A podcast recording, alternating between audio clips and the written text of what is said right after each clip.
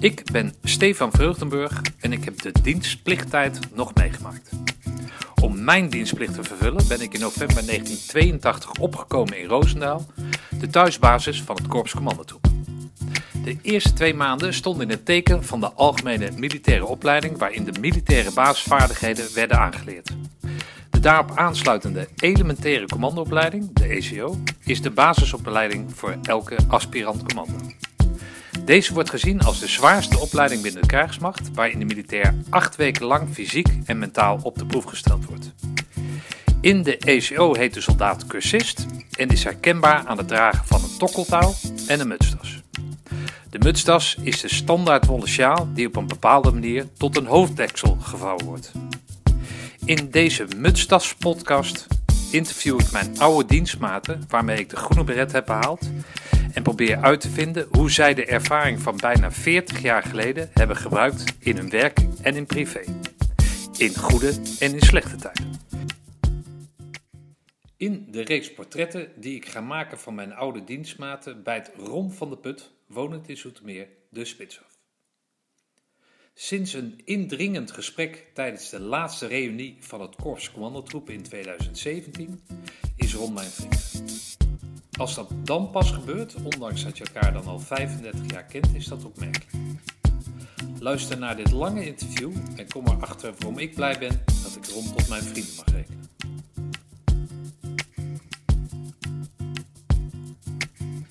Overste van de Put, 60 04 07 656. Ik ben in Soetermeer en tegenover mij zit Ron van der Put. Ron van der Put, de vreemde eend in, ons, uh, in de bijt van ons peloton, daar hij beroepssergeant was. En wij waren allen dienstplichtigen. Ron, hoe gaat het met je? Ja, Stefan, het gaat, uh, het gaat heel goed met me. Ik, uh, ik ben met leeftijdsontslag. Uh, werk wel nog bij, bij Defensie, want ik wilde niet stil gaan zitten. Ik ben wel minder gaan werken, nu nog drie dagen in, in de week. En dat bevalt me heel erg, heel erg goed. Een betere balans vind ik. En ja, heb ik meer aandacht voor de andere leuke dingen. Dus. Hoe, als je het over leeftijdsontslag hebt, welke leeftijd hebben we het? Nou ja, hoe oud ben je nu dan? Ik ben, ik ben nu 60. Ik ben van bouwjaar 1960. Dus dat komt, er weer, dat, komt weer geweldig, ja. geweldig uit. Okay. Ehm, en het leeftijdsontslag is tijdens mijn, mijn diensttijd is dat wel een paar keer opgehoogd. Want in het begin stond hij op 55. Nou ja, wat ik al zeg, dat is dus uiteindelijk opgehoogd en ben ik er uh, met bijna 59 ben ik met, met leeftijdsontslag gegaan. Oké, maar dat impliceert dus dat jij sinds de tijd dat we jou kennen, was jij beroepssergeant. dat betekende dus dat je dat als vak had. En al die tijd ben je bij Defensie gebleven. Zouden we eens helemaal terug in de tijd kunnen uh, uh, toen wij jou leerden kennen. Wat is daar aan vooraf gegaan? Nou, ik ben uh, 9 januari 1978. Dus toen was ik nog, nog net 17, want ik verjaar in april. Ben ik opgekomen op, op de KMS in Weert. ik heb daar mijn, mijn opleiding gedaan. Net iets meer dan, dan twee jaar. En tijdens die, die opleiding, ik werd opgeleid tot sergeant infanterie, had ik al aangegeven dat ik graag naar het korps commandotroepen wilde. Het was alleen zo dat er per jaar uh, plaats was voor zeg maar twee.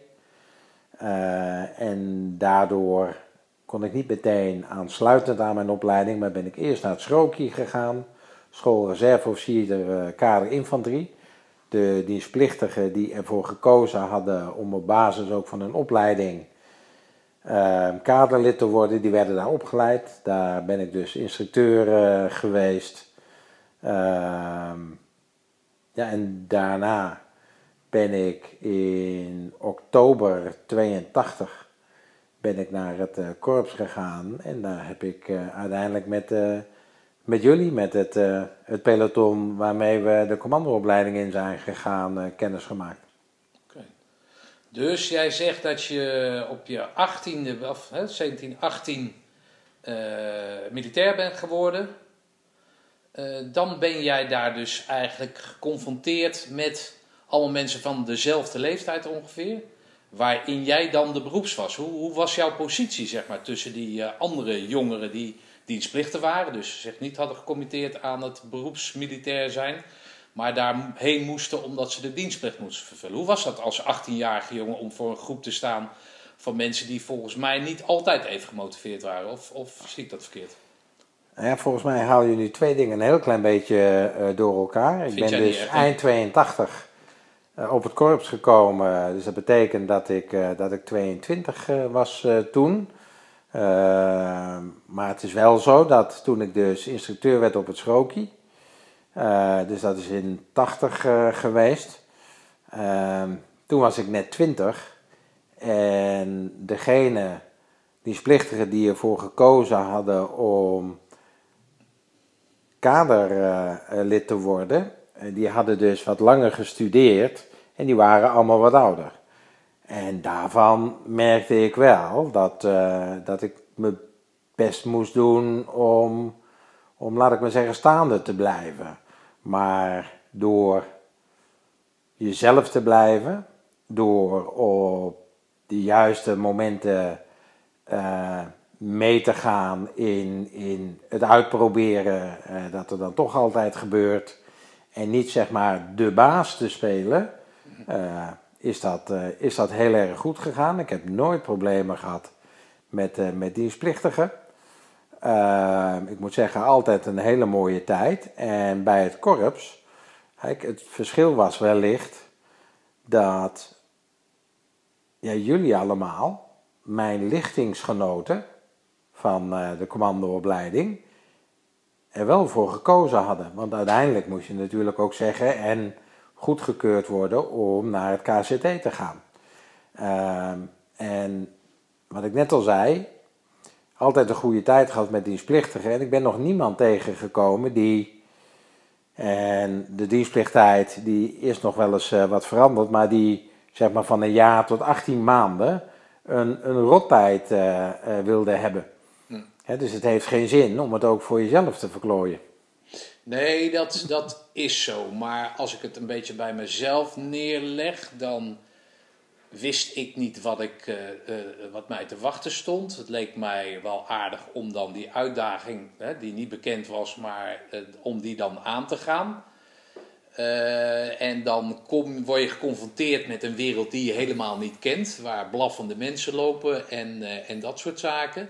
Dus ik zal wel enigszins onder de indruk zijn geweest, maar ik had natuurlijk ook wel een bepaalde mening. Zo van, nou ja, als je, als, je, als je niks anders kan, dan word je militair. Hoe, hoe, hoe zie jij dat? Nou, ik vind het wel leuk dat je mij in het hokje uh, duwt.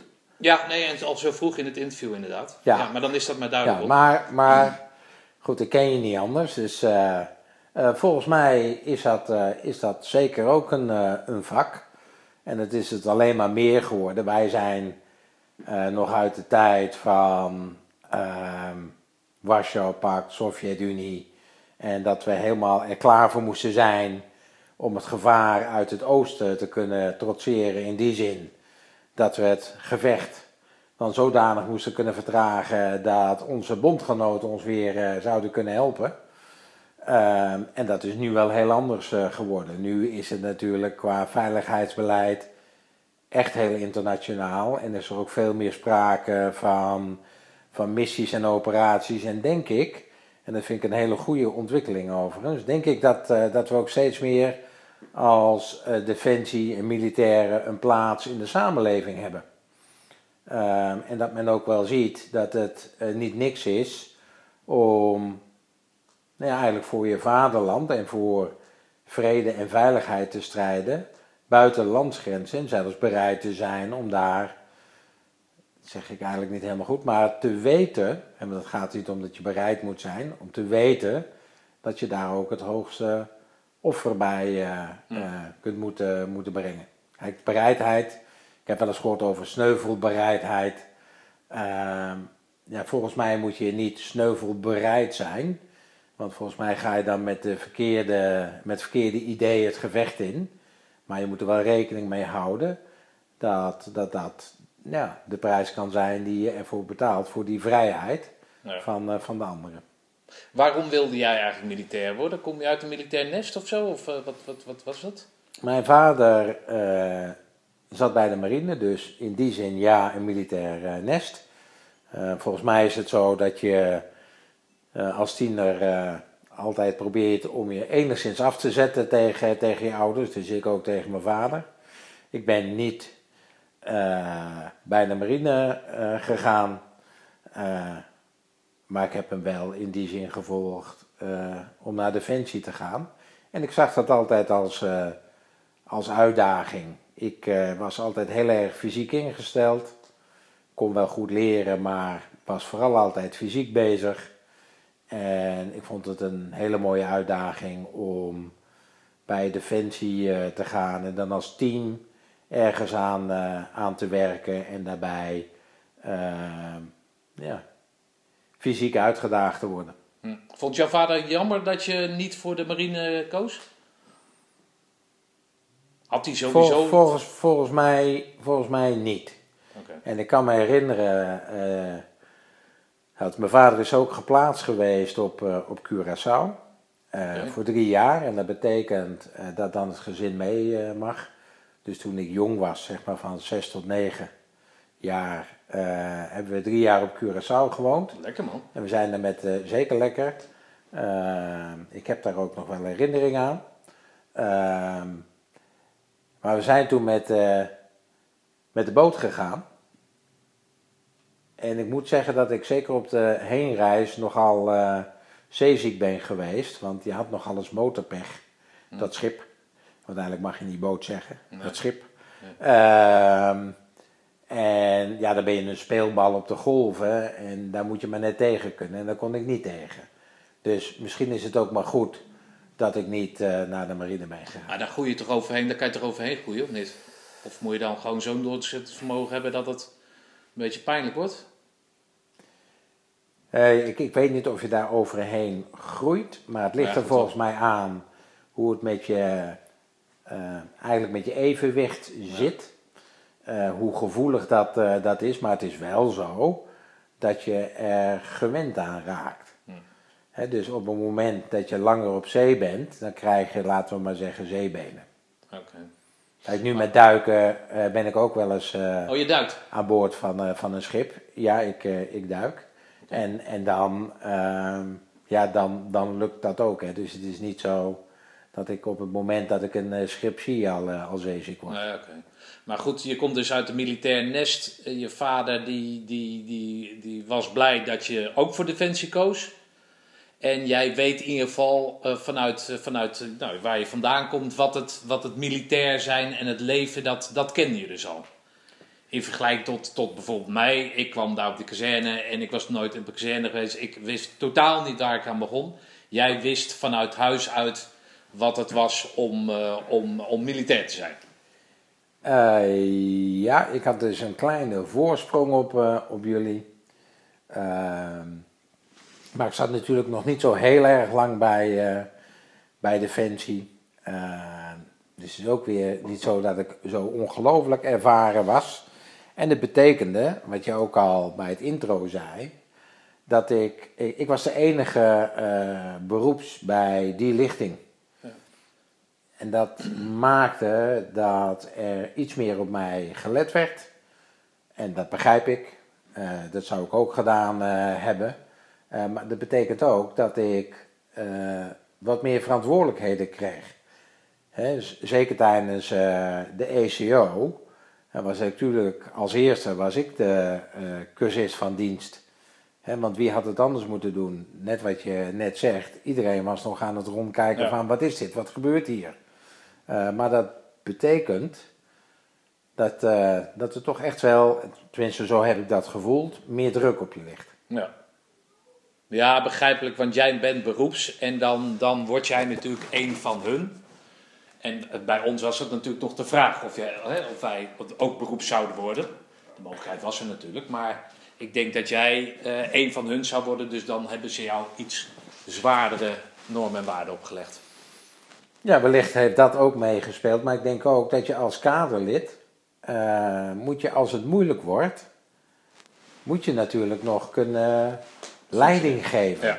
Ja. dus, dus ik denk dat je net iets meer in je mars moet hebben dan degene, uh, eigenlijk de collega's waarmee, uh, waarmee je werkt.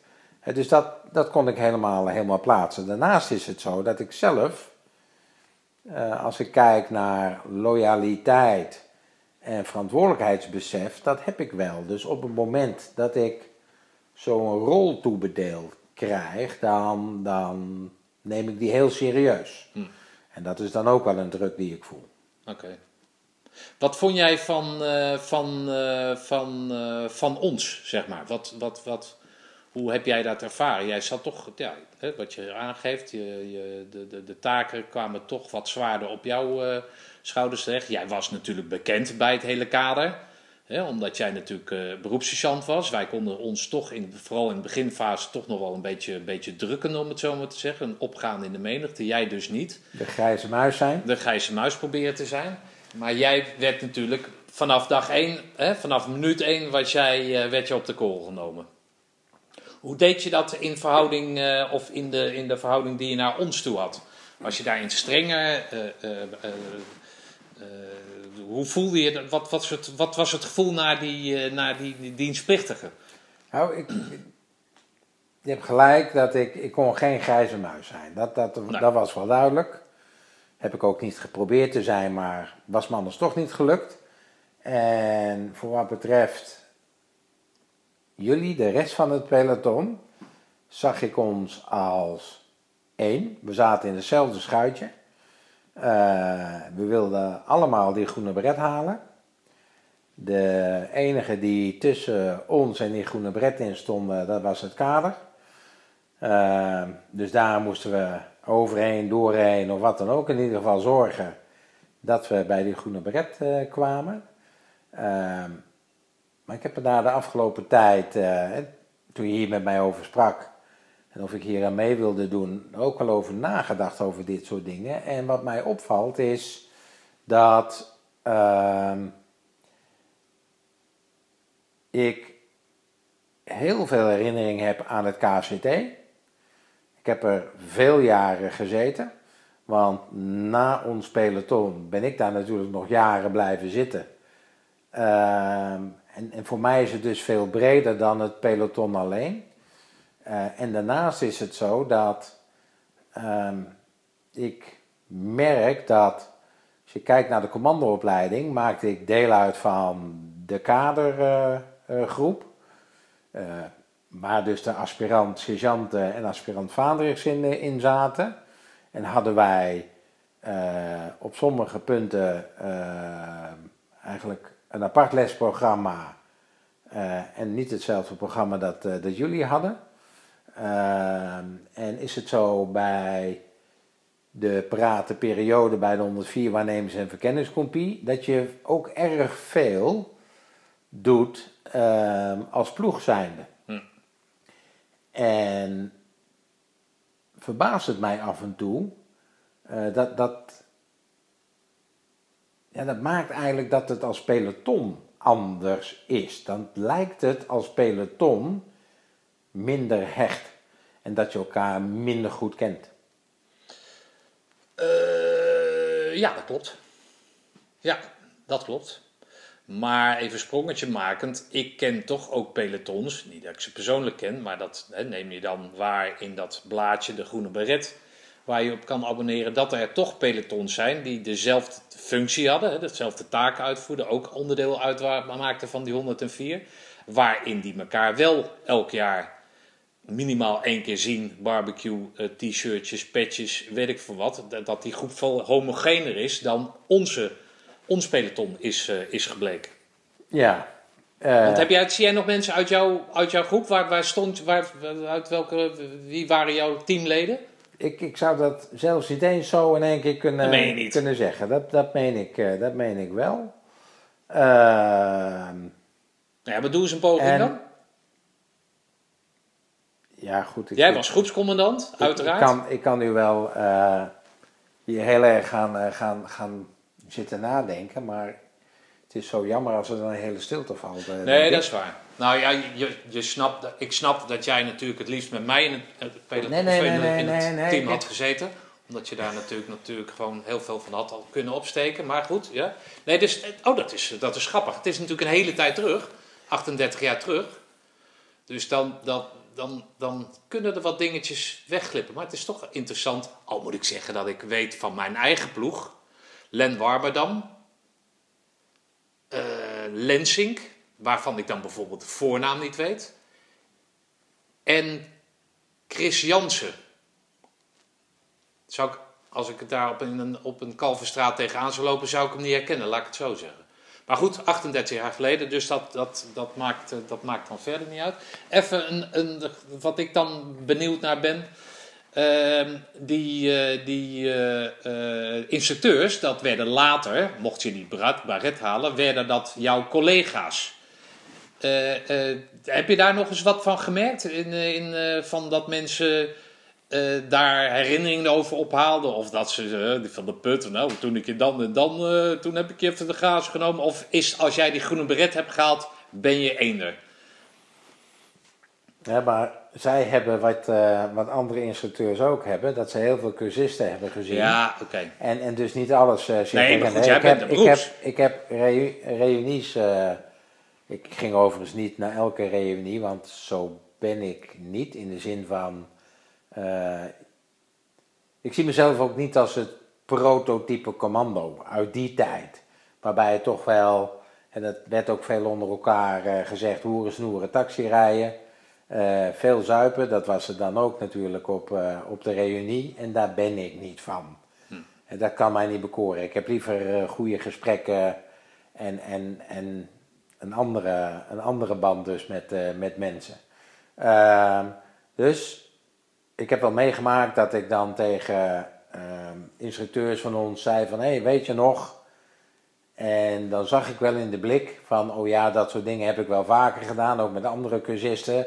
Maar ik kan het me van Ja, jou even niet, ja. meer, eh, niet meer plaatsen. Want Ja. ja, wij zijn er maar één van de velen. Ja, ik heb ze wel op een andere manier leren kennen. Maar wat ik heel erg gemerkt heb is. ehm, ze zien je niet op het moment dat je daar binnenkomt. Ja. Ze zien je niet op het moment dat je met de vooropleiding bezig bent. eh, op het moment dat je met de ECO bezig bent. En op het moment dat je de beret gehaald hebt, zien ze je nog steeds niet. Je moet echt een, een tijd meedraaien om krediet op, eh, op te bouwen. En ehm, ja, toen ik net mijn groene beret had en als ik dan in de onderofficiersmes was, dan, dan ja, was het niet zo dat ik zomaar the een family sergeant-major of zo eh, eh, laat staan een adjudant eh, kon, kon aanspreken. Want dan, dan werd je toch ook wel aan gekeken met wie ben jij nou? Oké. Dus dat is dan wel een heel bijzonder gevoel. Maar moest jij dat dan verdienen in het, in het werk, wat jou betreft? Of, of gingen daar ook nog andere, dat sociale, die mes, en wat, moest je daar dan eh, je sporen verdienen door extra gek te doen of eh, weet ik veel wat, veel te kunnen drinken of sterke verhalen op te kunnen hangen? Of hoe, hoe, werkt dat? Ja, dat, dat veel te kunnen drinken, dat heb ik wel eens, eh, wel eens meegemaakt, dat dat kennelijk van belang is. Ik ben ooit een keer door een oudere collega aangesproken die tegen me zei: Ron, het is toch echt wel van belang dat, dat jij een keer flink door het lint gaat. En dus uh, ladderzapt eh, eh. Daar moest dan wel natuurlijk een getuige bij zijn, een collega. Want ja, anders dan was het natuurlijk niet waar geweest. En eh, ja, want dan, dan zou men anders naar mij kijken. Ik kan me nog herinneren dat ik tegen die collega zei van, meen je dat nou? Gaat het erom dat ik een keer hoofdpijn moet hebben gehad? Want dan kan ik dat nu al eh, tegen je zeggen, dat heb ik meerdere keren gehad, hoofdpijn. Eh, ik zeg, en op het moment dat ik dan anders word gezien door de collega's, dan zijn het nog grotere klootzakken dan ik nu al vind. Ehm, overigens bedoel ik daarmee helemaal niet te zeggen dat ik mijn collega's allemaal klootzakken vond. Maar als het zo is, voor, ik ga er maar even vanuit die enkeling, dat je er pas toe doet als je je ook ladder zat zuipt. Ja, dan vind ik wat van zo'n collega, want daar gaat het mij dus, eh, dus niet om. Ehm, wat ik vooral heb, eh, heb gemerkt toen de tijd, en ik denk dat dat nu nog veel meer is met al die uitzendingen, en het gaat om, uh, om professioneel zijn, is dat het er. Het gaat er niet om of je een groene beret hebt. Ja, dat betekent dat je een team bent, bij elkaar hoort, want je hebt allemaal hetzelfde moeten doen, laten zien om zover te komen. Maar gaat het uiteindelijk om, wat ben je waard? Uh, wat leg je op de mat? Dat vind ik heel erg, uh, heel erg mooi. En die groene bret op zich, die, die maakt het verschil ook niet. Hè? Uh, ik heb wel meegemaakt ook in mijn, in mijn diensttijd dat er eigenlijk zo naar je gekeken wordt. en ik heb wel eens mijn beret gepakt en dan of in de gang gegooid op de grond of in het veld op, op de grond gegooid. Een tijdje staan kijken en dan gezegd van, terwijl ik hem weer oppakte van nou, er gebeurt niks. Het gaat dus toch om uh, degene die onder die beret zit. En dat was dan in die situatie waar je met dienstplichtigen werkte? Of, of gewoon in de opleiding zelf? Of hoe, hoe moet ik dat zien dan? Nou, het, het, ja, misschien was ik daar net niet zo heel duidelijk in. Maar ik maak niet meteen onderscheid tussen uh, dienstplichtige BBT'ers, beroeps want het zijn allemaal mensen die een functie hebben. Uh, en het gaat erom hoe ze die functie uitoefenen. Okay. En, niet, en niet of ze, hoeveel ze gestudeerd, gestudeerd hebben. En uh, nou ja, dat soort zaken. Okay. Even sprongetje makend. Jij, jij hebt al aangegeven dat je daar dus een tijd gezeten hebt bij het, bij het korps. Tot welke rang ben jij, uh, welke onderofficiersrang ben jij uh, uh, gestegen of welke heb je verkregen? En tot welk tijdstip ben jij dan bij het korps gebleven? Ik ben ehm, tot 2000 op het korps gebleven. een aantal jaren daarvoor had het al zo kunnen zijn dat ik niet op het korps, hè, dat ik al weg zou zijn gegaan. Want ik heb een keer een zwaar motorongeval gehad, waardoor ik uiteindelijk, eh, dat is eind 84 geweest, dus al relatief snel, eh, waardoor ik niet operationeel commando meer kon, kon zijn. Uh, en toen ben ik omgeschoold naar de militaire administratie, daar zit van alles aan, uh, aan vast. Ook wel een beetje oudseren, zo hier en daar, met hoe Defensie met personeel omgaat, in dit geval met, met mij. Maar goed, uiteindelijk dus tot uh, eh, 2000. Ik ben na dat motorongeval ben ik weer opnieuw gaan, gaan studeren. En ben ik naar de KMA eh, gegaan en dat is dus in 2000 geweest. Ik heb alle onderofficiersrangen doorlopen. En ik ben uiteindelijk als officier, heb ik het geschopt tot, tot overste, luitenant-kolonel. En wat dat betreft kan ik terugkijken op een hele mooie carrière. Ja, nee, buiten, nee, absoluut. Nee, absoluut. He, wat wij kennen, he, dus die dienstplichten kennen de overste als degene die toen de tijd, nu is het kolonel, maar toen de tijd een leiding gaf aan het hele korps. Ja. dus dat, dat is een rang die bij dienstplichtigen uh, indruk maakt. Uh, jij zegt dat je dat motorongeluk hebt gehad in 84. Dat je daarvoor, hè, dus tussen, tussen onze diensttijd en 84, was je operationeel uh, uh, commando. was je veel van huis? Was je, was, wat, wat, wat deed je tijdens die periode? Als jij zegt operationeel commando, wat deed je dan? Nou toen hadden we heel veel te maken met internationale cursussen, maar ook oefeningen. Gewoon eigen oefeningen en internationale oefeningen. Want inzet was er toen, uh, toen nog niet, hè, zoals we nu hebben met die missies. Uh, ik ben wel nog, maar dat is na 84 uh, uh, geweest, ook voor, eh, zeg maar, ehm, toen het hoogwater, de overstromingen in Limburg, daar ben ik van het korps uit ook geweest met een detachement. Ik moet zeggen, dat was heel fijn om. Het was niet fijn om te zien, want het was echt schrijnend wat je, wat je allemaal zag. En wij hadden natuurlijk het voordeel dat we na die inzet daar weer naar huis gingen, ons droge huis. Ja. Eh, en bijvoorbeeld kerst eh, konden, eh, konden vieren, of oud en nieuw, want ik heb er ook met kerst eh, gezeten. Ik ben er twee keer eh, ben ik er geweest. Eh, en zij hadden het natuurlijk veel erger. Maar dan, dan is het heel mooi om te zien hoe je, hoe je helpt. Ehm, ik heb, want je vroeg naar hoeveel was je dan bezig. Als ik kijk naar, naar oefeningen en dergelijke. Ik heb wel gehad dat ik zeg maar zo'n 35 oefenweken in een, eh, in een jaar had. Zoiets, joh. En dat was in de 104 dan? Dat was in, in de 104 tijd. Eh, maar dat is ook geweest, want ik heb eh, bij het verbindingspeloton eh, gezeten. Ja. En als er dan maar een oefening is, dan is het verbindingspeloton ook op, op oefening. Want, nou ja, Ja, als ploeg zijn, dan moet je al verbinding maken. Al die pelotons dus dan- oefening waren, Dan ga mee? je, ja, en Ja, ook naar het buitenland. Dus eh, ja. Joh, 35 weken in het jaar. Ja, en dan krijg je uiteindelijk, hè, want je krijgt oefentoelagen. Dus eh, je krijgt er eh, uiteindelijk eh, best wel wat geld voor. Ja. Maar wat me wel is opgevallen is dat dat, dat geld is leuk. Ja. Maar uiteindelijk wil je ook af en toe thuis zijn. En ik denk dat het ook niet... Nee, het is gewoon niet altijd goed geweest voor, voor mijn gezin. Ik ben, zijn, ik ben ja, je- uiteindelijk ook gescheiden, helaas. Thuis zijn, eh die geeft het zelf al aan, gezin. Hoe, hoe, steekt dat, hoe heeft dat in elkaar gestoken? Ja, was 22 toen je de opleiding inging, dus zeg maar 23, 24. Had je toen al een relatie? Nee, ik heb een relatie eh, gekregen, eh, zeg maar, eigenlijk begin 85. En wij zijn, we zijn toen eh, getrouwd, hebben drie, drie dochters gekregen, Daisy, Sandy en, eh, en Denise. En uiteindelijk zijn we...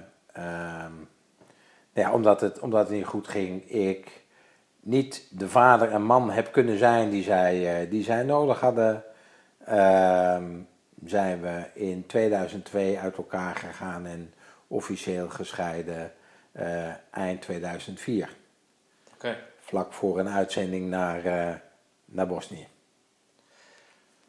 Hé, hey, maar jij bent dus, eh, je hebt een gezin. Eh, je bent 35 weken per jaar ben je, ben je on the road of ben je in ieder geval niet thuis.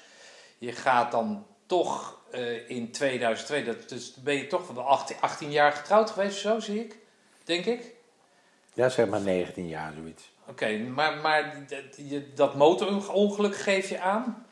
Eh, daarna ben je dus geen operationeel commando, laat je omscholen tot eh, administratie. Eh, ben je dan ook zo vaak weg? Nee, als administrateur ben je niet zo vaak weg. Ehm, even voor alle duidelijkheid. ehm, ik had nogal wat dingetjes gebroken. Ik had met mijn motor tegen een vrachtwagen aangezeten die mij geen voorrang verleende. Ehm, nou ja, dan ben je opeens niet zo stoer meer. Hè? Nee, nee, nee. Ehm, en ik, ik heb daar. Ik ben nooit meer volledig de oude geworden. In de zin van mijn rechterpols en mijn rechterbeen. ehm, kan ik gewoon niet meer, zeg maar, extreem belasten. Ik kan er nog heel veel mee doen. Eh, ik zit wat dat betreft nog goed in elkaar. Ben ook daarna nog operationeel inzetbaar geweest. En voldeed ook aan alle eisen, hè, want anders had ik ook niet Nee. uitgezonden kunnen worden en dergelijke. Maar niet meer op het niveau van commando. Dan moet je gewoon meer kunnen. Eh, bijvoorbeeld het parachutespringen. Ehm, het risico is dan te groot. Stel voor dat je niet, net niet helemaal goed terechtkomt. Dan zou er bij mij meer mis kunnen gaan dan bij, Ja, eh, dan bij moeten zij natuurlijk Dat- hun hele leven, dat- of jouw dat- hele leven moeten ze betalen.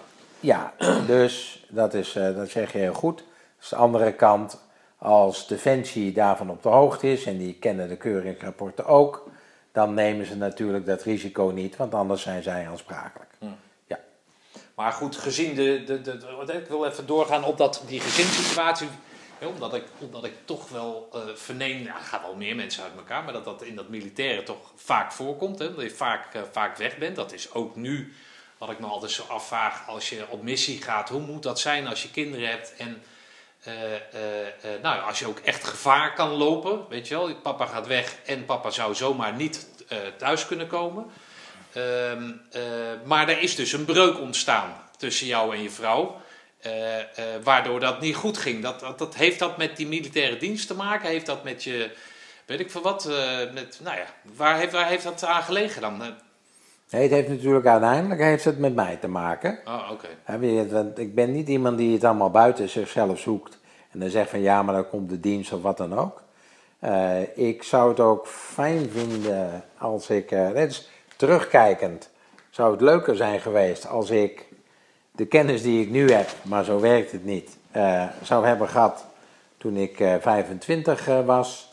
Ik was toen rechtlijniger, Nog? eh, nog, nog, nog rechtlijniger. Ik was best wel eh, zwart-wit. Ja, ik, ik weet dat je altijd bereid bent om zelfs voor open goal eh, te Ja, scoren. dank u. Laat mij ook een keer scoren. Maar, eh, ehm, en, en daarom, daarom zeg ik ook, en, en zo zie ik dat ook, eh, ook echt, heb ik ook wel eh, eh, heel wat tijd voor nodig gehad om tot die inzichten te komen. Maar dat ik dus kennelijk niet heb kunnen geven en niet gezien heb wat mijn gezin nodig had. Ik was heel loyaal, heel verantwoordelijkheidsbewust en was zo ook met mijn werk bezig. Zag het ook zo naar, eh, naar de kinderen. Hè, want potverdorie, als je kijkt naar de wereld om je heen, eh, dan is het wel een beetje een, eh, een, een boze wereld. En ja, daar, daar moet je dan uiteindelijk drie dochters in, in loslaten, om het zo maar te zeggen. Dus dan moet je toch wel zorgen dat ze daarop voorbereid zijn. En, en daar, was ik, daar was ik gewoon, ja, zeg maar, te gedreven in. En af en toe te strikt in. En had ik eh, meer oog voor hen moeten, moeten hebben. En ehm, als ik met mijn loopbaan bezig was en met oefeningen en dergelijke, dan had ik het gevoel dat ik natuurlijk bezig was met eh, voor hen te zorgen. Want uiteindelijk moet er ook inkomen Ja. moet er, eh, moet er komen. Maar ja, dat inkomen alleen is het niet. Je moet er natuurlijk ook af en toe gewoon zijn. En ehm, dat heb ik me onvoldoende gerealiseerd. En tegen mijn, eh, mijn ex zei ik nog alles van, onze tijd komt nog wel. Hè? We hebben kinderen, die moeten we opvoeden. Die gaan dan het huis uit. En dan met pensioen. En dan komt onze tijd. Nou ja, dat is natuurlijk heel dom geweest. Eh, want ehm, ja, je moet altijd al leven. En je moet het Ja. niet uitstellen tot, eh, tot als je met pensioen bent. Nee. Nee, ja, nee, ja, nee, absoluut. Maar als je 25 bent, eh, ja, en met kleine kinderen, ja, dat lijkt, dat lijkt me inderdaad een, eh, een moeilijk te verwezenlijken doel, inderdaad. Wacht even 40 jaar en dan komt onze tijd wel. Dat, dat we, nou ja, goed, laat het 35 zijn, maar dat, nee, dat, nou, dat is wel een zelfinzicht. Wat, wat, wat eh, doet, maar jij ziet je kinderen nog, of, of eh, hoe, hoe, hoe moet ik dat zien? Helaas zie ik ze niet meer. Ze hebben ervoor gekozen om geen contact meer te hebben. Dat, dat is er af en toe wel geweest. En ik heb ook pogingen ondernomen. Toen is het weer hersteld. Ik, ik heb ook als attaché in Londen gezeten vier jaar. Van 2012 tot 2016. Dus redelijk onlangs. Geweldige tijd eh, geweest. En daarna heb ik ook weer contact gekregen met mijn oudste en mijn middelste dochter. Dus Daisy en Sandy eh, wel gehoord dat mijn ex en mijn jongste dochter Denise, dat die nog steeds heel erg boos op mij zijn en helemaal niks van mij moeten, moeten hebben. Dat vind ik overigens bijzonder na zoveel jaar. Eh, goed contact had ik met, eh, met, met Daisy en, eh, en Sandy. We zijn ook uit eten geweest. Zo rondom mijn, mijn verjaardag. En opeens was het weer weg. En ehm, ik heb dus niet gehoord waarom. Ik denk dat het zo is dat ehm, ze gekozen hebben voor de nieuwe situatie, het nieuwe gezin, zeg maar. Eh, en geen sores van mij erbij. Want als nou ja, je moeder en je jongste zus er heel erg op tegen zijn en je het eigenlijk een beetje geheim moet houden, kennelijk, ehm, ja, dan, dan kan ik me op zich voorstellen eh, dat ze daarvoor gekozen hebben om, om nou ja, dan mij maar uh, ja, weer links te laten liggen. Zo voelt dat overigens ook af en toe hoor, dat, ik, uh, dat ze me links laten liggen. Weer links? Ik neem, ik neem ze de keuze niet kwalijk. Ja. Maar het feit dat ze me niet gewoon gezegd hebben en er niet over gepraat hebben, dat vind ik op de leeftijd die ze, die ze nu hebben, ehm, nou ja, neem ik ze dat wel kwalijk. Ja, laat ik het maar gewoon zo zeggen. Oké, dus, dus uh, jij was uh, voor jezelf, had je er meer vrede mee kunnen hebben als ze hadden gezegd, pa of Ron, moet je luisteren, mama en, en de jongsten die hebben er moeite mee. We kunnen ons daar niet, niet mee, nou ja, het, het gaat gewoon niet, sorry, maar we gaan elkaar niet meer zien. En, en ze hebben zich, zich in nevelig gehuld en jij moet maar jezelf elke keer afvragen waar dat aan zou kunnen liggen. Dat zeg jij. En dat neem je ze kwalijk. Ja, ik heb gewoon niks meer van ze gehoord. Ik heb wel een paar keer nog geprobeerd uh, met bellen. En we hadden een app, uh, appgroepje op, uh, opgezet. Ja, ja, ik ga af en toe met de tijd mee. Uh, Toch al 60 en die man, dat is echt ongelooflijk. Is, ja. Maar ja, en dat hadden ze gewoon kunnen bespreken. Want dat had ik dan, dat had ik begrepen. Ik had het niet fijn gevonden. En, en ik denk dat ik dan gezegd zou hebben van ja, maar uh, dan is het in feite je, je moeder en, en Denise, die zijn het dan die kiezen uh, voor jullie. Hè, want uh, kennelijk mag je dan dus niet doen wat je, wat je zelf wilt. Maar dat hadden we kunnen bespreken. En um, als, als er dan uit was gekomen dat het zo zou blijven als het nu is, in de zin van geen contact, ja, dan, dan hadden we daar als volwassenen over gesproken. Hmm. En dan had ik daar meer vrede mee gehad. Maar ik vind dat ze nu nou ja, de verantwoordelijkheid daarvoor eigenlijk niet hebben genomen. Ja. En dan door gewoon niets meer van je te laten horen, ja, dat vind ik niet juist. Ja. Nou ja, ik ben ook gescheiden en mijn uh, dochter is nu het huis uit en mijn zoon die, uh, nou ja, die wordt ook ouder waar hij vroeger nog luisterde, ja, is, ja, nou niet luisteren, maar in de zin van, heeft hij nu een eigen wil gekregen, die omarm ik. Maar ik mis die kinderen echt eindeloos. Even bellen, even appen, even horen, weet ik veel wat. En zij geven duidelijk aan dat het is geen, af, het is geen afwijzing, maar meer zo'n paar, ja, ik heb ook een eigen leven. Uh, uh, uh, ja, het doet mij geen verdriet. Het is gewoon even van, joh, dit is een fase en... Maar dat moet oneindig veel pijn doen natuurlijk. Dat jij je dochters gewoon niet meer ziet. Ben je opa, dan moet je maar ook opa zijn, of niet? Ik ben ook, uh, ook opa, op zijn minst uh, zes keer. Ik heb mijn kleinkinderen nooit, uh, nooit in het echt gezien. Het doet het pijn, het doet vreselijk veel pijn. Ja. Ik kan me nog herinneren dat de middelste Sandy, is een tweeling, en die, dat zijn de oudste kleinkinderen. En toen ik daarvan hoorde, via via. Uh, ik was de koning te rijk. Hm. Ik vond het geweldig. Ik wilde het wel van de daken schreeuwen, maar realiseerde me ook meteen, als ik het van de daken schreeuw, dan, uh, uh, dan, dan krijg ik daar vragen over van, oh wat mooi en, en wanneer ehm, ja, is ze uitgerekend. Van jouw omgeving bedoel je? Ja, wanneer ja, ja. is ze uitgerekend. Ja. Heb je, heb je ze al gezien, heb je je flesje al gegeven ja. en noem maar op. Ja. En dan zou ik dus continu moeten zeggen van, nou ja, dat het zo niet werkt. Ja, dat zo, dus uiteindelijk, eh, ja, word je daar eigenlijk een beetje door verscheurd. Maar ben ik dan zo iemand dat ik dat dan maar niet uh, van de daken schreeuw. En natuurlijk het kleine groepje om me heen heeft dat wel gehoord, maar verder, eh, maar verder niet. En ik ben zo iemand die niet met zijn hoofd tegen de muur blijft rennen. Eh, dus nu ja, heb ik me er eigenlijk bij neergelegd dat er geen contact is. En, en vind ik dat erg en doet het me pijn en, en wil ik af en toe eh, dat het anders zou zijn. Maar ja, zo is het helaas niet. Maar jij neemt je nog wel waar bijvoorbeeld op Facebook met al die nieuwe dingen, hè? of alle nieuwe eh, technologieën, of nieuwe, maar hedendaagse technologie. Doe je dat wel of heb je het echt afgesloten?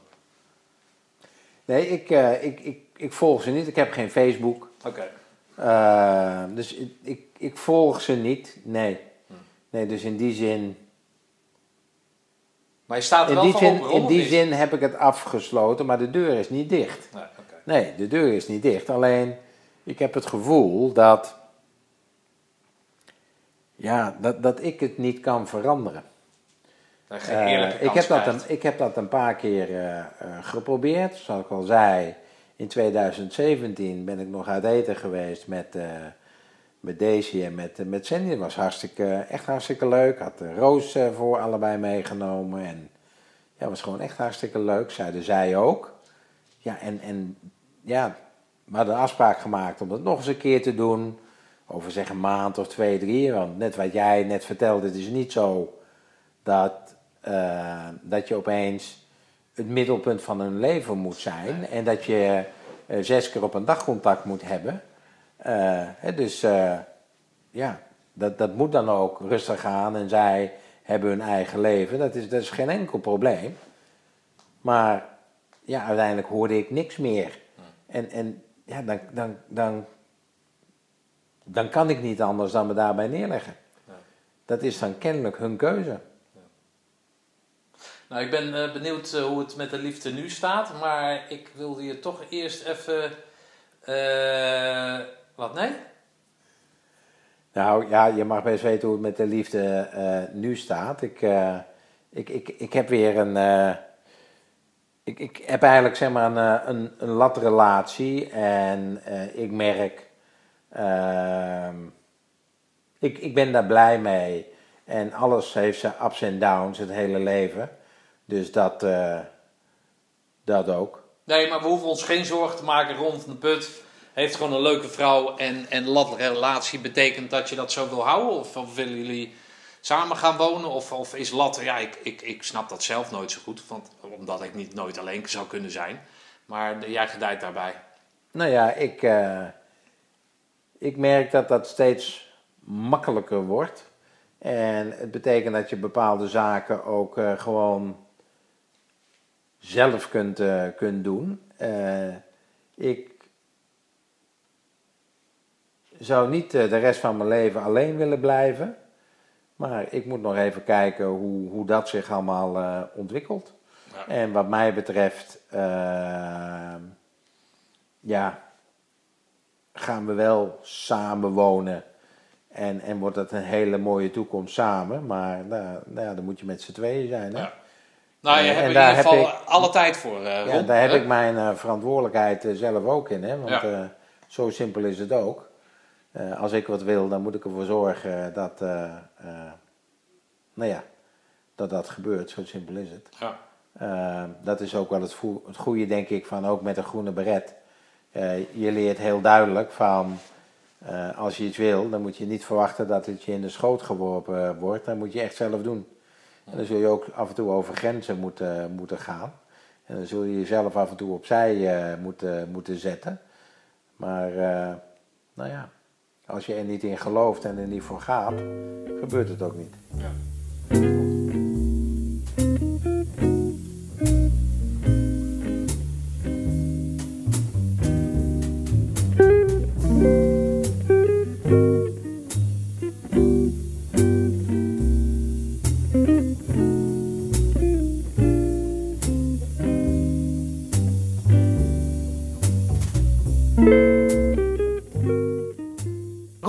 terug eh, naar jouw eh, militaire carrière.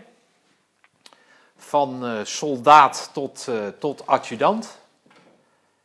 En daarna besluit jij, besluit jij verder te gaan. Ehm, dat is nogal wat. Hoe, hoe doe je dat? Of hoe heb jij dat gedaan? Nou ja, dat, dat, voor mij is dat besluit niet, uh, niet zo moeilijk. Uh, ik, ben, ik, ik, zie, het, zie het nog wel eens dat ik eigenlijk een soort van ja, eerste deel van mijn leven heb gehad voor het motorongeval en dan een tweede deel daarna. Het tweede deel is minder fysiek dan het eerste deel en ben ik weer opnieuw gaan studeren. Ik ben altijd iemand geweest die wil presteren, uitdagingen aangaat, over grenzen wil gaan. Zo zit ik gewoon, uh, gewoon in elkaar. Uh, of dat nu fysiek is of met, uh, met studeren. dus over het algemeen ook wel goede, goede cijfers, goede resultaten gehaald. En toen ik dus heb moeten omscholen en mij vanuit rechtspositie in Den Haag was gezegd van dit is het en je komt nooit meer verder. Je blijft uh, sergeant 1 en dat is het. Uh, heb ik me daar niet bij, uh, bij neergelegd. heb ik ook de hogere onderofficiersscholing nog gevolgd. De omscholing, zoals ik al gezegd had. in Middelburg in, in dit geval. Um, en ben ik dus ook gewoon zeg maar, civiel verder gaan studeren, HBO. En ook naar, naar de universiteit. Ehm, en, en ja, dan, dan. Ik ben iemand die eruit haalt wat erin zit. Uh, en dat werd toen dus uh, ja, meer ook qua loopbaan. Als ik dat motorongeval niet had gehad, dan was het wellicht anders gegaan. Maar dan denk ik niet dat ik de rest van mijn diensttijd bij het KCT was gebleven. Omdat uh, omdat ik toch altijd ook weer nieuwe uitdagingen zoek. Dus ik denk dat ik dan op een bepaald moment ook weer had gehad van oké, dit heb ik allemaal gezien. Uh, ja, wat, wat is er nog meer? Waar hm. zijn dan die nieuwe uitdagingen voor me? Ja, oké. Even een sidestep, maar ik begreep namelijk altijd dat als je in defensie, bij Defensie zit, dat je één keer in de vier jaar van, van, van stad wisselt of van, van, van kazerne wisselt of een ander dienstvak. Nee, van functie. Of, oh, van functie. Oké. Dus jij bent gewoon al die tijd in, in, uh, in, uh, in Roosendaal gebleven? Ja, want je kunnen kunt, blijven? Ja, want je kunt gewoon verschillende functies kun je, uh, vervullen op, op één kazerne. Ja, Als ja, onderofficier okay. zijnde ja. kan, je, ehm, kan je eigenlijk je hele diensttijd, als je zou willen, ja, maar op het korps blijven, blijven zitten. Of hm. dat verstandig is, is weer wat anders. Als je kijkt naar ontwikkeling, maar dat is ook heel persoonlijk natuurlijk. Maar het zou wel kunnen. Uh, na mijn omscholing uh, was het zo dat ik natuurlijk niet wist of ik weer terug zou komen. Dus omscholing tot in dit geval militaire administratie. Of weer terug zou komen op, uh, op het korps. Uh, maar ik, ik heb toen mij gezegd werd dat dat ook een mogelijkheid was, heb ik gezegd van dat is oké. Okay. Hm. Uh, daar verzet ik me natuurlijk helemaal niet tegen, want ik ken het korps, dus het is makkelijker om in nieuwe functies, in dit geval administratie, om dan daar terecht te komen. Maar uh, ja, het belangrijkste was toen weer een functie krijgen en verder kunnen gaan met mijn loopbaan. Hm. Uh, maar goed, dat is toen ook weer het korps uh, geworden. En um, ja. Maar goed, jij bent adjudant en op een gegeven moment zeg je dus van uh, jongens, moet je luisteren, ik word officier. Wat, wat, wat, wat vinden die andere onderofficieren daar bij het KST? Wat vinden die er daar dan van? Bewonderen ze je of zeggen ze oh, een uitsloven? Of, ik, ik heb er toen de tijd niet veel. doen met die kerel? Ik heb er toen de tijd niet veel over gesproken met mijn uh, collega's. Ik was met name met mezelf bezig in de zin van, uh, wat zijn er nog allemaal voor mogelijkheden? Ik zei al dat er op een bepaald moment uh, vanuit Den Haag rechtspositie tegen mij was gezegd van, er zijn gewoon geen mogelijkheden meer, uh, meer voor je. Nou ja, ik heb alle kansen aangegrepen om, om er wel wat van te maken, wel mogelijkheden te krijgen. Want ja, zo zit ik in elkaar. Hè. Als je iets wil, moet je er iets voor doen. Uh, en ja, ik, ik heb wel collega's gehad die tegen me zeiden van ja, maar jeetje, uh, ik zou ook officier uh, uh, kunnen worden en eigenlijk moet de baas moet me dat eh, zeg maar aanbieden. Eh, want eh, ja, ik heb het wel in mijn in mars. En dan, ja goed, dat vind Wat ik is dan... dat vakofficier dan of dat, zo? dat vind ik... Nee, gewoon eigenlijk hetzelfde als wat ik ging doen. Ja. Ehm, en, en werd er ook wel een keer tegen me gezegd van, ja... En dat je dan zo'n papiertje moet halen, ja... eh, zo'n papiertje zegt helemaal niks, ik, eh, ik kan het gewoon. Nou ja, als jij als onderofficier denkt dat, je, dat, dat er zomaar iemand naar je toe komt en zegt van joh, jij bent zo erg goed, jij moet naar eh, de KMA gaan, want jeetje, ja dan, dan heb je het volgens mij niet, niet begrepen.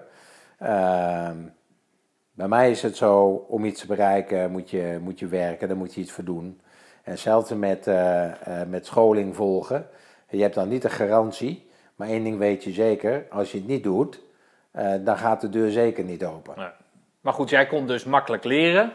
Dus dat was voor jou wellicht misschien wat makkelijker dan voor anderen. Ik wil die anderen niet meteen in de hoek zetten dat die niet konden leren. Maar jij had die, die, die zekerheid van dat kunnen leren, die droeg je bij je. Ik, eh, ik, ik heb altijd eh, goed kunnen leren. Ik, eh, ik heb er niet altijd wat mee gedaan. Ik weet nog, mijn schoolonderzoeken waren allemaal hartstikke goed. Ik, ik kon naar het VWO. Ik ben toen, we woonden in Den Helder, mijn vader zat bij Ja. de marine. Dus ik ging naar het Johannescollege. En ehm, dat was een nieuwe, een nieuwe school. En daar hadden ze open klassen. Dat, dat, dat, dat was iets nieuws. Dus d- daar stonden wat schotten tussen, maar je kon eigenlijk door de hele gang kijken en dat, dat liep daar dan rond. Dus je kon meerdere klassen eigenlijk zien. Ja, voor mij was dat niks. Ik was meer daarmee bezig dan, eh, dan met school op zich. Ook daar deed ik mijn, zeg maar, mijn schoolonderzoeken wel, wel goed, maar de rest niet. En dat betekent dat mijn diploma eh, niet echt super was. Of sorry, mijn, eh, eh, mijn cijferlijst niet super was op het eind. Maar ja. Goed, toen kregen mijn ouders eigenlijk eh, voorgeschoteld van u kunt hem laten zitten op, op het Johannescollege, maar dan moet hij ook daadwerkelijk blijven zitten. Of hij kan wel overgaan, maar dan naar de MAVO. En mijn ouders hebben er toen voor gekozen eh, om me naar de MAVO te doen. Die hadden zoiets van, we zullen die rond. Eh, die denkt dat hij eh, er niet zoveel aan hoeft te doen. Eh, we sturen hem naar de strengste MAVO die we hebben in, in Den Helder. De RK MAVO in dit geval. En ja, we zullen, hem, we zullen hem leren. Nou ja, dat, dat is gelukt. Ik heb daar mijn diploma gehaald en ben dus daarna ben ik naar de KMS gegaan. Ehm, over dat, ja, goed, ik heb dus niet te klagen over, eh, over het leren op zich. Hè, dat, eh, dat kan ik wel, maar over anderen, ja, ehm, ik hoop toch dat anderen zelf ook ambities voor zichzelf hebben die haalbaar zijn. En als dat niet zo is, ja, dan, dan, ja, dan moeten ze maar even bij zichzelf Ja, dus daar had jij bij- in principe gewoon lak aan. En bij, jij bent bij gewoon zichzelf te raden gaan. Ja, jij bent gewoon je gang gegaan. Dan ga jij dus naar, eh, wat ik begrepen heb, eh, de, de KMA. En daar is dan een speciale afdeling voor onderofficieren die officier kunnen worden of willen worden. Klinkt wel leuk, een speciale afdeling, ja. Nee, ja, toch of niet? ja, nee, ik, ik heb de, hij- de mogelijkheid kwam, eh, de- er komen dan van, eh, ja, van die mooie flyers uit over opleiding. In dit geval de HOTO, dat is de HBO-opgeleide onderofficier eh, tot offi- officieropleiding. Daar heb ik voor... Gewoon een eh, lekker korte en bondige naam. Hoto, daar heb ik voor, eh, voor geschreven. En dan ben ik eh, toegelaten om uiteindelijk personeelsofficier te worden. Oké. En dat zat dus in het verlengde van, van die administratie, denk ik, of niet? Nou, dat zit niet echt in het verlengde van de administratie, maar wel in het verlengde van mijn, van mijn studie. Ik heb mijn HBO, eh, zeg maar PNO, eh, gedaan. En ik ben daarna de Universiteit van Tilburg gegaan voor personeelwetenschappen. Ja. Ehm, en ik, ik ben ook nog aan de UvA geweest voor wat andere dingen, maar die, die zijn nu niet interessant. Dus het ligt wel meer in de verlengde van mijn, eh, van mijn opleiding. En ik ben zelf ben ik altijd wel geïnteresseerd geweest in personeel. Uh, ik denk dat je als leidinggevende dat ook moet hebben. Je moet, je moet betrokken zijn bij je mensen. Je moet ook, ook, ook willen weten, eigenlijk ook wel een beetje de psychologie. Als ik kijk naar mijn interesse qua, qua studies, dan, dan was dat altijd een beetje een gevecht tussen uh, zeg maar rechten en, en psychologie. Uh, en bij personeelwetenschappen, maar ook de HBO, heb je daar wel een hele mooie mix uh, in. Dan gaat het natuurlijk om arbeidsrecht, bestuursrechtelijke zaken zitten daar ook in. Ehm, maar zeker ook arbeids- en organisatiepsychologie. Ehm, ik, ik vind het fijn ik vind het fijn om met mensen te werken. Ik ben, vind ik zelf wel, een sociaal dier. Uh, en ik, ik ben geïnteresseerd in, in gedrag en het waarom van mensen. Hm. Wat dan wel grappig is, of grappig, grappig, grappig, wat is grappig, maar jij bent onderofficier geweest, je bent officier geweest, je hebt met dienstplichtig gewerkt, je hebt met beroeps gewerkt. Wat ik mij dan afvraag is, kan jij dan de vinger leggen waarom wij als peloton, dat derde peloton van 82-6, waarom wij elkaar nou nooit meer zien? Nou ja, wij zien elkaar gelukkig wel. Hè? dat, is ook. Uh, na dit interview ook afgelopen, want uh, nou, ik ga er me toch richten op wat andere personen. Nee, maar dat, dat, dat begrijp ik. En, nee, maar hoe komt dat? Waarom en, hebben andere pelotons, wat ik dat weet gevoel wel... is overigens, nee, ik wil het toch alleen, dat gevoel is wederzijds, hè, dus uh, dat, dat scheelt weer. Nee, dat scheelt. Maar um, ja, ik weet dat niet precies, maar ik was zelf nog heel erg jong en ik was zeker niet in staat om zeg maar het peloton te dragen toen de tijd. Uh, we hadden een uh, pelotonsergeant René Nobel, die uh, kort daarna naar de douane volgens mij is overgestapt. In ieder geval de dienst uit is, is gegaan. we hadden een vrij jonge luitenant, Ton Koedam op zich een goede vent, maar dus ook nog niet echt, zeg maar, door de militaire wol uh, geverfd.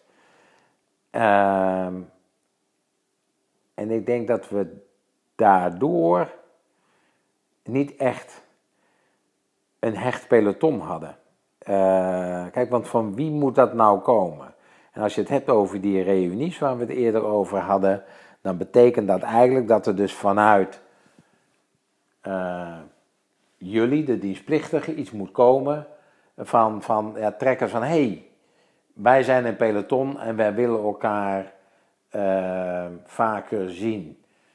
Um, ja, en, en, en, en dat was er niet. En ik denk hierdoor, er is geen, en dat is de groene beret wel, maar verder is er geen samenbindende factor geweest voor het peloton. Wel voor een ploeg. Hm. Uh, natuurlijk viel mij net ook op toen jij het uh, aan mij vroeg over van wie zaten er eigenlijk in jouw ploeg rond. En dat ik moest zeggen, dat weet ik eigenlijk niet. Uh, volgens mij is de samenstelling van mijn ploeg ook wel door af en toe de leiding van het peloton, hoe dat ging, gewijzigd. Ik heb ook wel ehm, op een internationale oefening uh, geweest dat we maar met z'n drieën waren. Hè? Zaten we met z'n drieën in Duitsland. Ja, maar niet omdat jullie er één kwijt waren? Uh, nou ja, dus, het is, nee, nee, nee niet, niet omdat je was afgeschoten of, uh, of zo. maar, maar ja, het is dus niet zo samenbindend geweest. En het is meer groepsgewijs geweest, ploegsgewijs, commandoploeg. Want die hebben meer samen gedaan. Nou ja, we hadden geen charismatische leider natuurlijk. Er stond natuurlijk niet iemand waar je... Waar je uh, uh, bijvoorbeeld dat andere peloton was volgens mij het eerste, dat was Van Wiggen die daar zat. Hè? Nou ja, dat alle... Die is later ook uh, weer uh, korpscommandant geworden. En die had natuurlijk een hele duidelijke visie. En die is een paar keer, hè, het was een hele discussie in de Telegraaf. Dus die heeft zich echt heel duidelijk uh, ontplooid. en die hadden wij niet. Tom Koedam vond ik, een, vond ik een toffe kerel. Maar die stond eigenlijk een beetje... Nou ja, was en jong. En we hadden natuurlijk... Hij had het, het ongeluk dat hij twee vaders had. Waarvan er natuurlijk ja, eh, al wat ouder waren, eh, misschien zelfs ouder dan dat hij was, gestudeerd hadden. Dus daarin had hij een hele moeilijke, moeilijke, nou ja, moeilijke positie. Ehm, eh, nee, maar ik denk, vraag het even, omdat jij daarin meer je geschoold hebt dan dat ik heb. Maar er zijn inderdaad meerdere, meerdere redenen voor, voor aan te geven.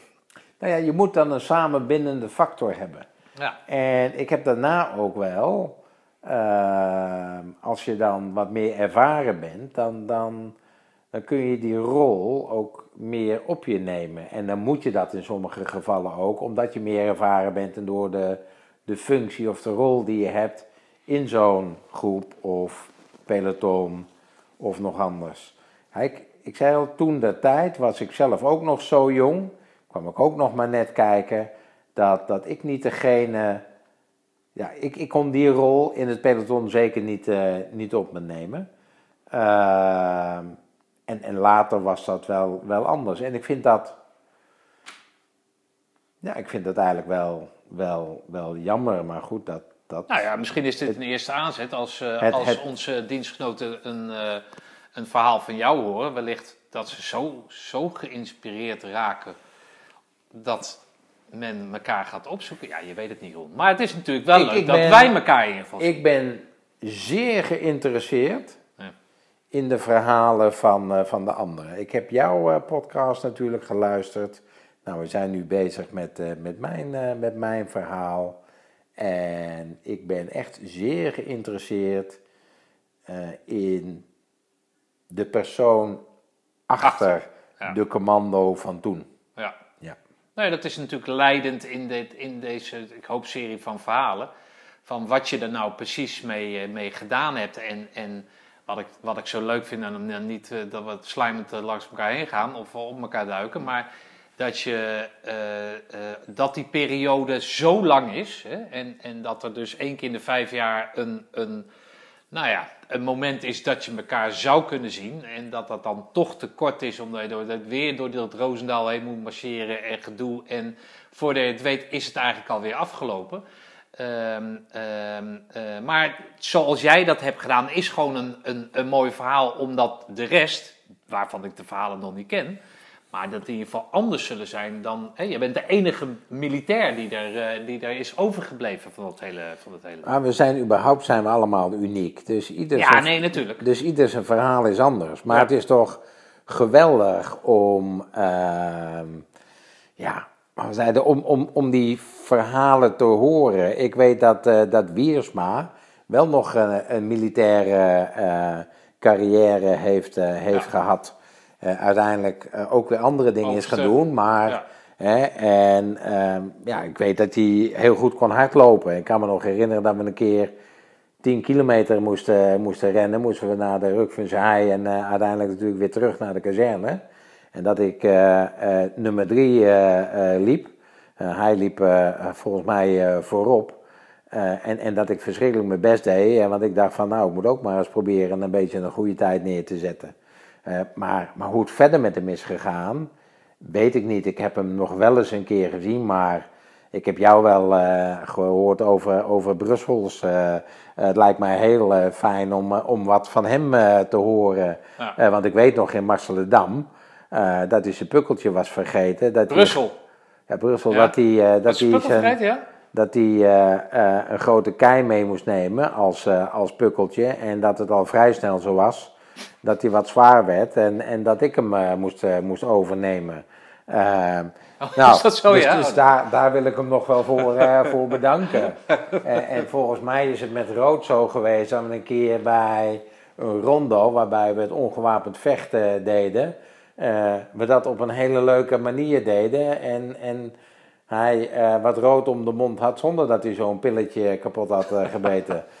Eh, maar ja, het moet er ook echt uitzien, eh, zei ik toen tegen hem. Maar hey, gewoon op zich, hoe gaat het nu Ja. eh, met jullie? En de laatste reunie waar je dan dus met die mannen praat, waarbij je ja, van, van, van allerlei mensen wat hoort over in Afrika zitten, in de, in de VS zitten. En, en Zon, Ja, dat- dat- bos. ja, Ja. dat, dat, dat, dat, dat is gewoon dat is geweldig. Ja. ja, zeker zo. Zeker zo. Even terugpakkend op, jou, eh, op, jou, eh, op jouw verhaal. Ehm, eh, van die KMA af. En dan tot het eind, wat, wat, even in wat snellere stapjes. Wat, welke dingen heb jij gedaan? En ik weet wat jouw, volgens mij jouw hoogtepunt is in jouw carrière. Maar zou je daar wat, wat over willen vertellen? Ja, dat hoogtepunt heb ik net al een keer genoemd natuurlijk. Dat is de vier jaar in Londen als attaché. Maar ik heb, eh, ik heb bij, de, bij de landmacht gezeten als personeelsofficier. Eh, ik ben ehm, stafofficier eh, personeelsbeheer geweest bij de brigadestaf van Luchtmobiel. Ik ben hoofd PNO geweest bij schoolbataljon Zuid. Met de bataljonscommandant die ik daar had, Paul van Kampen, heb ik nog steeds contact. Een hele goede tijd eh, gehad toen. Ehm, ik heb bij RMC West gezeten. En ik ben uiteindelijk ben ik overgestapt naar ehm, de C, omdat er op enig moment, en wat ik al zei, ik wil me graag ontwikkelen, die ontwikkelingsmogelijkheden bij de landmacht een stuk minder waren. Toen ben ik om me heen gaan kijken, heb ik een heel goed gesprek gehad bij de directeur personeel van de Marche Ehm, en nou ja, wat ik al zei, ben ik, eh, ben ik overgestapt. Dus de laatste, wat zal dat zijn, zo'n 14 jaar heb ik bij de Koninklijke Marche eh, gezeten. Eh, daar ben ik uiteindelijk ook overste geworden. Had ik ook kolonel kunnen worden, maar toen heb ik er zelf voor gekozen om naar Londen te gaan toen die mogelijkheid zich voordeed. Is een overste stoel in dit geval.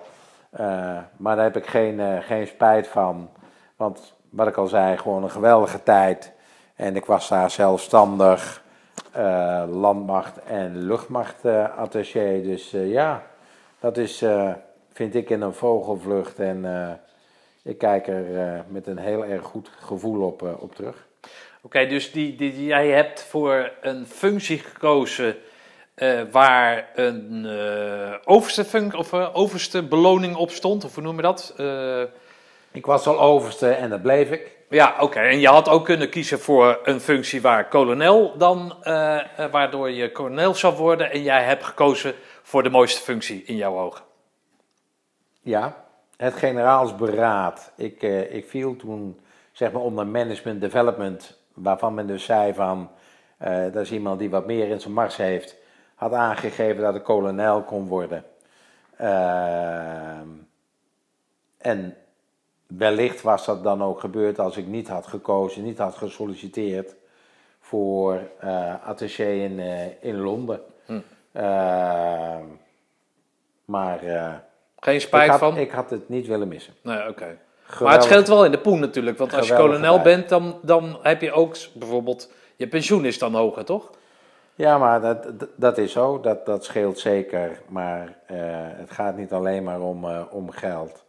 Ik heb gewoon een geweldige tijd gehad in, eh, in Londen. Hm. En dat heb ik ook, ook wel eens tegen mijn bazen gezegd. Ook wel de directeur personeel bij de Koninklijke Marechaussee of commandant Koninklijke Marechaussee. Het gaat mij niet om kolonel worden als daaruit zou komen een, eh, een functie die mij niks lijkt, dan, dan hoef ik hem niet. Hè, eh, uiteindelijk gaat het me om de inhoud. Het moet, het moet mij wat brengen. Ja, nee, natuurlijk. Maar het die- zou natuurlijk aan het einde van de carrière, kan ik me zo voorstellen, dat het mee gaat spelen. Hè, in welke rang je gaat afzwaaien, omdat je er dan daarna dat- de revenue van... eh, Dat, dat speelt mee. Mijn vader, die, die, die is daar heel erg op, eh, op gericht. En dan, dan, dan had hij en eh, eh, zit er nog een bevordering aan te komen of zoiets. En dat had hij altijd maar. Ook heel erg streberig. Dus dat heb ik, denk ik, van hem. Ehm, maar daar heb ik ook wel eens tegen gezegd. Als ze mij een functie aanbieden eh, die mij, ja, die mij niet uitdaagt, die mij niks lijkt, dan neem ik hem niet. En dat begreep hij eigenlijk niet zo. Want hij zit veel meer in elkaar van, ja, maar dan doe je het toch, want dan word je toch kolonel. En joh, moet je eens Ja. kijken, dat is toch helemaal geweldig Ja. als je dat bereikt hebt. En ja, het zou geweldig zijn als ik dat bereikt zou hebben, maar niet uh, voor alles. Het moet wel. Nee, natuurlijk. Nee, het is geen enkel punt. Maar, het, maar het, het, ja, omdat geld natuurlijk belangrijk is. En zeker als je, als je ermee stopt. Wat doe je nou trouwens, eh, Ron? Even over de kappen met het geld. Maar wat doe je nu? Eh, je bent met uh, functioneel leeftijdsontslag. Nou ja, we hebben dat iets eerder al gezegd. Hè? Ik ben met functioneel leeftijdsontslag, dat klopt. Maar ik ben drie dagen in de week nog aan het werk als, als burgerambtenaar bij Defensie. En ik werk nog steeds bij JVC de IT-organisatie van, uh, van Defensie. En daar uh, ben ik uh, senior informatieanalist. Ik zit bij de sectie plannen en ik ben tevens de vraag- en aanbodmanager. Oké. En als je dat vergelijkt met je militaire, toen je militair was, hoe, hoe bevalt dit dan? Is het, makkelijk, is het makkelijker? Is het uh, afgezien van die drie dagen? Ik, maar zit nog, ik zit nog bij dezelfde organisatie. Hè, want als, uh, mijn laatste functie als overste was ook bij het JVC. Ik zit nog bij dezelfde afdeling. Want ik wilde niet stoppen met, uh, met werken. Was dus ook al, zoals wij dat altijd zeggen, buiten de poort aan het kijken. maar op een bepaald moment kwam mijn, mijn baas. Die kwam en die zei: Hey Ron, zou je niet hier willen bij, blijven werken? Want we hebben best wel wat aan jouw kennis en ervaring. Nou, daar hebben we over gesproken en daar zijn we op een goede manier uitgekomen. Dus ik, uh, ik heb voor zeg maar drie jaar getekend. Ja. Kijken dus- mensen nou anders naar je als je nu burger bent terwijl ze weten dat je militair bent? Uh, nee, en zeker niet degene die me kennen. En dat is voor heel veel mensen bij JVC. Uh, ik denk dat dat wel zo is voor militairen die, die mij nog niet kennen en mijn achtergrond niet kennen. Ah, oké. daar heb ik wel eens een keer meegemaakt dat. Uh, uh, oh, grappig. Er was, er was een, uh, een collega van, van de landmacht, een overste. En die kreeg in het kader van vraag- en aanbodmanagement bij mij van doen. En dan gaat het erom welke ondersteuning zij nodig hebben van, uh, van JVC, wat voor IT-ondersteuning. En hij zei dat als je het binnen zijn club over mij had, dan zei ze, oh die blauwe. Er eigenlijk naar verwijzend van, oh maar hij was van de Marseillais, dus uh, die kende mij als die blauwe. Dus ik zei, nou dat vind ik dan wel aardig. En heb ik hem kort verteld dat voor mijn blauwe tijd ik 27 jaar bij de landmacht heb gezeten en wat voor verschillende dingen ik daar gedaan heb. En daar, daardoor keek je wel anders naar me. Dus, nee, dus, dat kan ik me voorstellen. Dus ja. het, het, maakt, het maakt wel uit. En wat ik ook merk, en dat blijf ik bijzonder vinden, uh, ik ben beter in namen dan in gezichten. Uh, maar ik merk dat er heel veel mensen uh, de combinatie van uniform met waarschijnlijk een gezicht heel belangrijk uh, vinden. Daar eigenlijk een bepaalde herkenning uh, uithalen. Want dan kom ik mensen tegen. Uh, en ik loop dan in burger die ik al vaker tegen ben gekomen. En die dan niet meer weten wie ze voor zich nee, hebben. maar dat kan me wel eens En, dat, en dat, ja. dat, vind ik, dat vind ik wel bijzonder. Ja, nee, dat kan ik me ja. voorstellen inderdaad. Ja, grappig dat dat. Ja, nou ja, goed. Je, zit toch in diezelfde omgeving natuurlijk. hey Ron. Uh... Ik wilde eigenlijk nog wel één dingetje over zeggen. Dat is misschien wel aardig. Zegt wellicht ook weer wat over, over mij. En daar gaat dit uiteindelijk ook om. Ik, uh, toen ik uh, net na mijn leeftijdsontslag op 1, nee dat was niet 1 januari, zeg op 3 januari, dus dat is vorig jaar geweest, weer uh, op de Kromhout-kazerne in Utrecht kwam. Vaak is het zo de eerste week van januari dat de meeste mensen uh, nog verlof hebben. Dat was toen ook zo, dus het was vrij rustig. Maar uh, er was een afdelingshoofd, een ex-militair in dit geval, en de plaatsvervangende directeur, een commandeur, die waren er al. Dus wij, nou, dan wens je elkaar even, even natuurlijk een, een gelukkig nieuwjaar en sta je te praten. Dan kwam het er ook op dat ik voor het eerst eigenlijk burger was daar. En toen zei die plaatsvervangend eh, directeur, Kees Voice, die zei tegen mij van, eh, want ik zei dat ik moet allerlei dingetjes aanpassen, dat is een beetje raar, dus ook mijn ondertekenblok moet ik eh, aanpassen. En die zei van, oh, maar dan kun je daar overste BD kun je daar dan bij, bij zetten. En ik zei, echt niet. Eh, ik zit niet zo in elkaar dat ik, dat ik dan te pas en te onpas eh, gebruik maak van het feit dat ik overste ben geweest en dat ik dus eh, bij mijn naam of zo zeg overste BD. Ik heb in een vergadering wel meegemaakt dat er een andere overste bijvoorbeeld zei van, en toen was iemand van DMO en ik zou het woord voeren. Demo is? Dat is eh, de Defensie Materieelorganisatie. Eh, JVC valt onder DMO. En eh, die moest mij dan aankondigen. En die kondigde mij ook aan als overste BD. Kennelijk zijn er toch wel veel mensen, ik denk met name militairen, die, die zoiets hebben van ja, maar je moet dat militair wel vermelden. Ja, dus op zich in zo'n organisatie is het toch niet gek. Als daar en burgers en, eh, en eh, militairen rondlopen. Dat is, eh, dat is zeker niet, niet gek. Maar voor mij werkt dat dus niet zo. Ik, ik ben niet, ik ga niet, ik, ik roep niet overal. Vind je ook niet op mijn LinkedIn van, oh jee, oh jee, ik heb de groene beret. Of- zo zit ik niet in elkaar. Ja, over dat LinkedIn wilde ik nog wat vragen, maar dat, dat hoeft dus niet meer. Ron, eh, laatste vraag. Eh, en en eh, een van de basisvragen binnen, deze, binnen deze podcast, waar ik zoveel mogelijk mensen uit ons peloton probeer over te, te bevragen, is wat heb jij nou in die glanzende carrière, kan ik wel zeggen. Ik weet niet of je het daarmee eens bent of het een glanzende carrière, is geweest, maar goed, dat nemen we zomaar aan. Wat heb jij nou precies aan die groene beret gehad?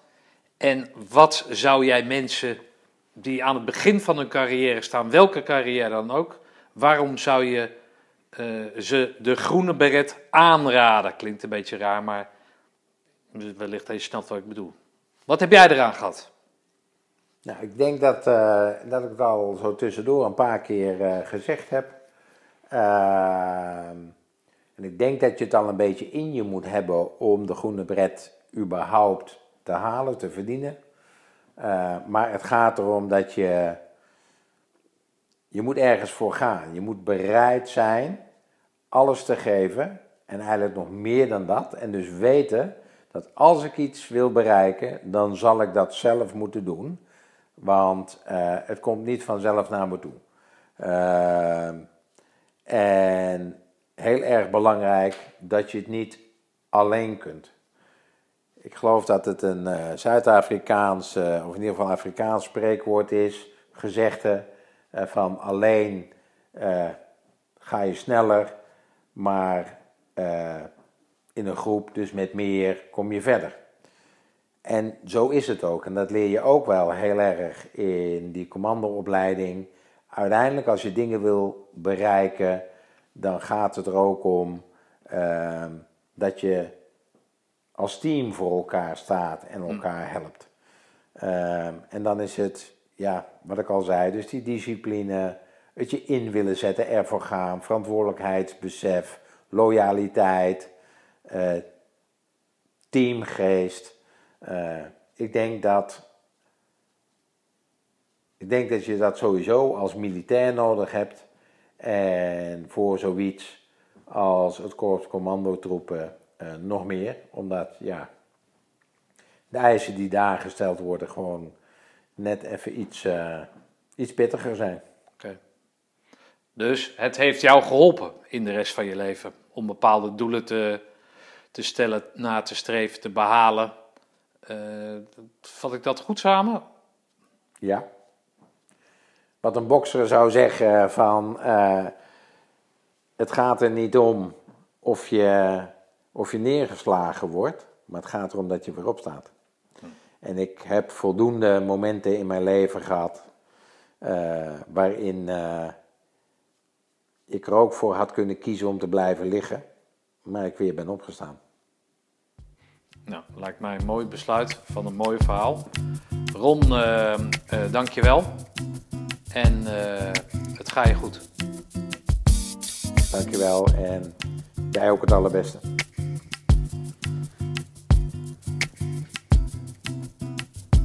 Dit was het dan. Het leven van Oosten van de Put is wat mij betreft een schitterend verhaal. Ben jij ook lid van lichting 82.6 van het KST en lijkt het je leuk om jouw verhaal met mij en de rest van de wereld te delen? Kijk dan op www.mutsdas.nl en neem contact met me op.